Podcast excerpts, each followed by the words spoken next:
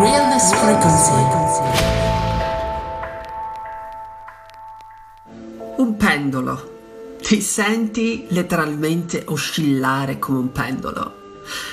Un attimo sei alle stelle, l'attimo dopo ti senti nello sconforto. Per una settimana riesci ad essere super positivo e la settimana dopo entri nel baratro. Benvenuto nel mondo delle creature incarnate. Benvenuto nella terza dimensione. Se ti stai chiedendo se la tua vita sarà sempre così, un saliscendi emotivo in cui il pendolo oscilla da un opposto all'altro, beh, sono qui a dirti no, non sarà così. La buona notizia è che più farai il lavoro di crescita spirituale, più la forbice del pendolo si ridurrà e non oscillerai più così tanto. Però oscillerai, oscillerai sempre perché viviamo in una realtà fatta di contrasti. Non possiamo conoscere il bene se non conosciamo il male, non possiamo conoscere l'amore se non conosciamo l'odio, il bianco se non conosciamo il nero. Ma perché in questa fase del tuo cammino ti capita di oscillare così tanto tra i due poli? Beh, è semplice. Se ci pensi bene, tutto questo è iniziato da quando hai incominciato a muovere i tuoi primi passi nel percorso spirituale.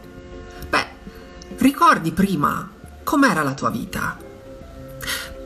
Meno scossoni, vero? Più regolare, forse anche un po' più apatica. Beh, dal momento che tu assapori attimi di vera felicità, è più difficile tornare indietro.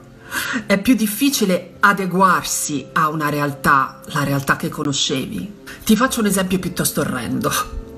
Supponiamo che una persona sia nata in una latrina Essendo nata in una latrina e non avendo mai messo il naso fuori dalla latrina, sarà difficile che riesca a percepire l'odore nauseabondo della latrina. Ma dal momento che mette il naso fuori e magari si ritrova in un campo pieno di fiori, eh, a quel punto percepisce la differenza.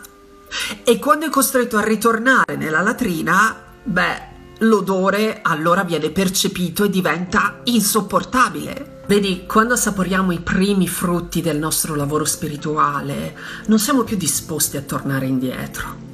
Non siamo più disposti ad accettare cose che prima ci sembrava normale accettare, perché non ce ne rendevamo neanche conto. Quindi in realtà non è cambiato realmente niente, è cambiata soltanto la tua percezione di quello che vuoi e quello che non vuoi, di quello che non sei più disposto ad essere e di quello che vuoi diventare. Esiste però anche un altro motivo più lavoriamo per innalzare le nostre vibrazioni, per entrare in stati vitali elevati, esprimendo emozioni elevate, sentendoci più sereni, più espansi, più positivi, eccetera, e più dobbiamo fronteggiare quelle che sono le nostre ombre, che sono sempre lì, non sono ancora state illuminate. Le nostre ombre non sono nient'altro che aspetti di noi che non riuscivamo a vedere o che non volevamo vedere, che sono stati soppressi, repressi, spinti giù nel subconscio, ma che continuano a influenzare la nostra vita e soprattutto se non sono illuminati dalla consapevolezza e non sono integrati e accolti nella nostra personalità, fanno sì che noi proiettiamo scenari costantemente fuori che ci costringono a vedere queste ombre negli altri. A questo proposito ti consiglio di andare sul mio canale YouTube e di andare a vedere il video Decidere di sentire, se non l'hai ancora fatto, perché potrebbe esserti di aiuto. E qui su Instagram puoi vedere il video Shadow Work. Comunque non ti preoccupare perché riprenderemo questo argomento più e più volte perché è veramente fondamentale. Tutte le cose in questa vita hanno un'oscillazione. Pensa alle maree, pensa alle fasi lunari, pensa all'ispirazione e l'espirazione. Qualsiasi cosa ha dei momenti di espansione e di contrazione, persino i nostri atomi. E cosa puoi fare però per ridurre un po' l'oscillazione, per ridurre l'angolo del pendolo? Prima di tutto, per stabilizzare emozioni elevate e uno stato vitale elevato nella nostra vita, occorre la pratica se hai iniziato da poco questo percorso, ci vorrà del tempo è letteralmente il tuo corpo, il tuo cervello che devono cambiare. Il tuo centro energetico del cuore deve incominciare a riattivarsi, abituarsi a esprimere emozioni elevate come l'amore, la gratitudine, la gioia per la vita, eccetera. Un'altra cosa che ti suggerisco di fare è di compilare una lista con tutte le cose che senti hanno il potere di innalzare le tue vibrazioni. Perché una lista perché non vuoi quando stai male doverti scervellare sulle cose che ti fanno star bene, anche perché non lo farai in quel momento. Semplicemente quando starai male dovrai andare nella lista e scegliere la cosa che in quel momento farà al caso tuo. È una lista personalizzata, quindi ovviamente le cose che fanno star bene te non sono le stesse che fanno star bene me. Fare una corsa sul mare? Giocare a scacchi? Leggerti un libro?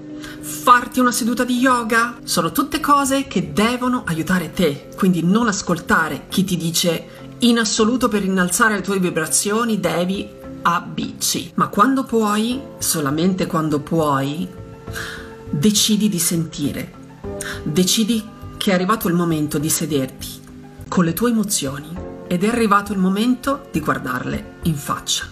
Sono queste le emozioni dalle quali scappiamo spessissimo senza rendercene conto, che sono vere e proprie zavorre nella nostra vita e che se ignorate troppo a lungo non permetteranno mai al tuo stato vitale di stabilizzarsi nelle vibrazioni più alte. Ti lascio con un'immagine molto potente dal buddismo esoterico.